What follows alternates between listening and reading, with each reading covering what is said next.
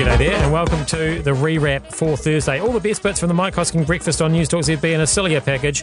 I am Glenn Z B, and this morning, uh, sugar might not be making us fat after all, although it is probably rotting our teeth, so who's going to pay for that?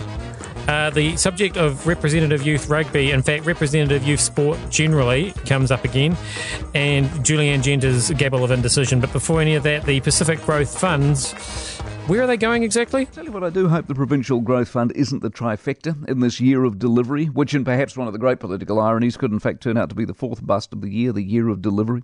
Uh, given, let's be honest, here we are in May. This is not a government festooned with good news delivery stories so far. Perhaps there is a lesson for Jacinda on going around just giving names to stuff. Speaking of which, next year's on me. No, it isn't. That's why we have two hundred million dollars clawed back this week from a failed, hopelessly idealistic idea. Add to that the now granddaddy of cock-ups, KiwiBuild, and already this year you have a couple of spectacular failures in a year that was supposed to be the exact opposite. Which is why the P G F, I hope, isn't going to get tossed on the heap of hopelessness where bad ideas go to die. The P G F is having a very bad week, of course. The Auditor General is now involved. We have had job numbers that in a year of delivery smacks of either a lack of delivery, if not a joke. And now we have broken down those numbers to show what potentially is an alarming amount of money going to a comparative handful of people.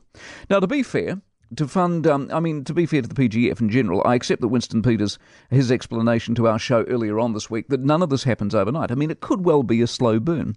But over the um, over half the money, one point seven billion dollars has now been allocated, seven hundred fifty million dollars has already been spent. And the bulk has gone to the West Coast, the East Cape and Northland.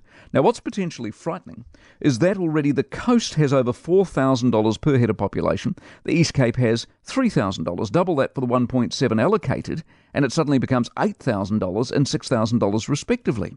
Now, if the trend continues, by the time the entire three billion dollars is handed out next year, it is then sixteen thousand dollars and twelve thousand dollars. sixteen thousand dollars per person on the West Coast. Family of four, that's sixty-four thousand dollars. That's more than the average wage. Is that a growth fund or welfare? We give similar amounts per head to the Pacific Islands, for goodness sake, and call it aid. It's much less in Northland, but that reflects a greater population base. But the point is, how much is enough? And if it's and if it's more than the average wage to an average house, and we are giving a helping hand, are we giving a helping hand or just a, creating a giant welfare net from which there is no escape? Also complicating matters is the confusion. A regional theatre, for example, wants help. Someone texted me yesterday saying, oh, a bridge in Southland could be fixed up. This is a growth fund, not a stopgap for regional council failure. And this is the worry for me. I like the idea. I've always liked the basic premise of this. There is no doubt parts of the country have been underfunded or ignored. There's no doubt that there are a lot of good ideas that could use a helping hand. There is no doubt sometimes it really is only a government that will, will provide the initial spark. But at five hundred fifty jobs, after seven hundred fifty million dollars, and the queue of questions growing by the day, not to mention the government failure to actually get stuff off the ground, the P G F of today doesn't look as flash as the idea that came out of the box just eighteen months ago. So how do you pay for these things? Do you pay for them with things like sugar taxes, for example? Um, if you have a sugar tax, what's that money for, and does it actually work? The key question here is, and you can go back to Mexico as a good example, when they put a sugar tax, they were one of the first to put a sugar tax in. All that happened is that people kept drinking, and they kept getting fat, and they keep having diabetes, but the government ended up with hundreds of millions of dollars and didn't know, really, really know what to do with them. And so the question is for Philadelphia, is obesity going down? Because that's what it's all for. The original argument is, and this is where this whole thing's getting highly political, even if you get a reduction in consumption of thirty-eight percent, which is good, does it lead to less obesity? And with all the money you've got, what are you doing with it? Are you putting it into something different apart from health? Are you putting it into health? Or are you putting it into specific programs that lead to a lack of obesity? There's no point in having a tax if it doesn't work. And if the aim of the tax is to have less fat or fewer fat people, have you got it? Yes or no? And so they don't know that answer yet. It's early days, only been a couple of years, but they might, they might be onto something, which is interesting because out of Australia, and this applies to the Europeans as well, apparently sugar consumption is falling all by itself. So we might not need a tax at all. Consumption's been flatlining in Australia apparently for years. Rabobank's done this work.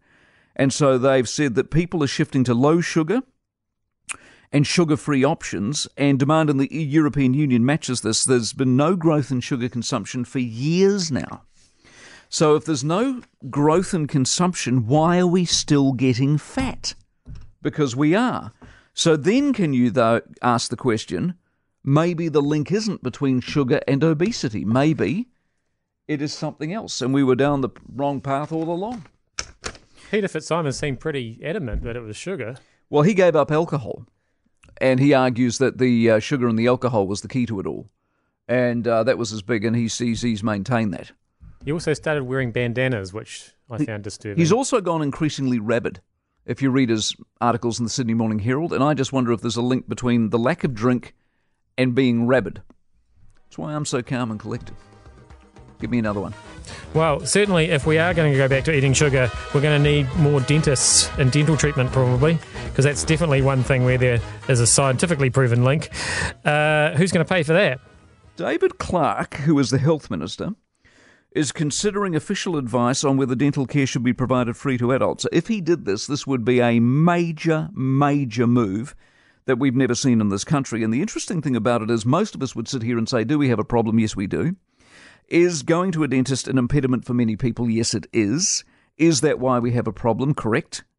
Uh, so what do we do about it? So why isn't it part of the health system? When we get sick, we've got a health system. Having a mouthful of teeth that need pulling out and rotting, that is sickness. And it's, it leads to a very interesting study the other day. There's a direct link between poor health care, plaque, fillings, teeth falling out, and heart disease. So given that, why aren't we interested in supplying that as part of the health system? Well, the answer is reasonably obvious. It is fantastic. fantastically expensive. And so if he's going to pull that trigger and make that call, that is a very bold and brave health minister. So we will watch and wait. Perhaps we hear something next week in the budget, the well-being budget. Yeah, I mean, I'm a fan of the government paying for all my expenses. I'm just not a fan of them paying them in order to do that, like you have to in some of the Scandinavian countries. So there's your problem there, you see.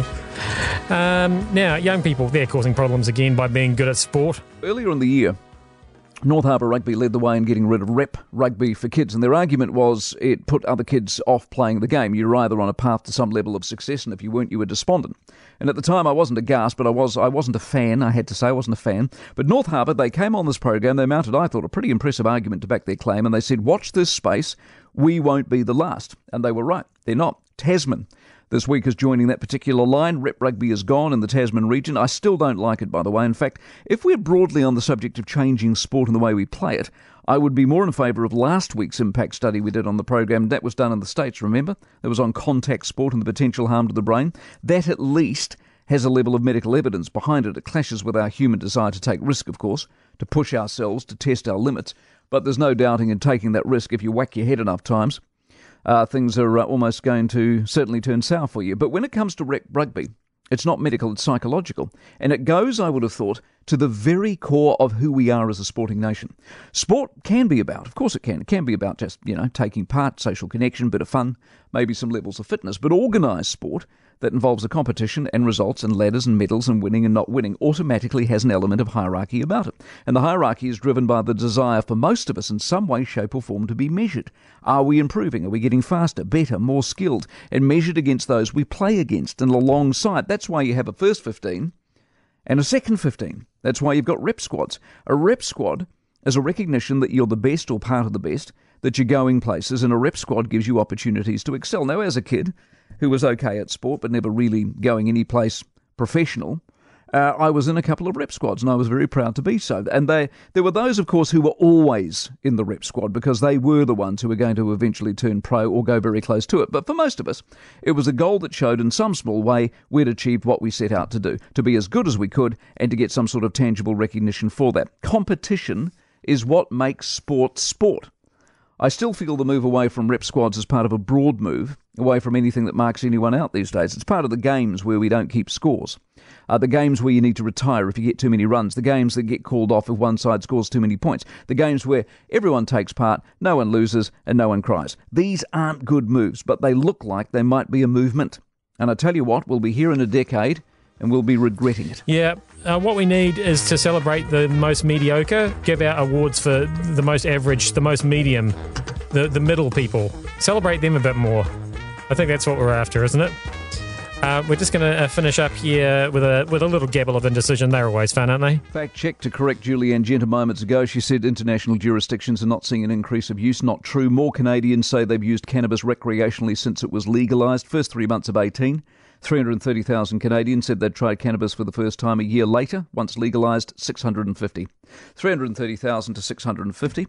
fifteen percent of cannabis users with a valid driver's licence reported driving within two hours of consuming. I rest my case. Don't know why we chose to do a gobble, a turkey gobble, when it's a gabble.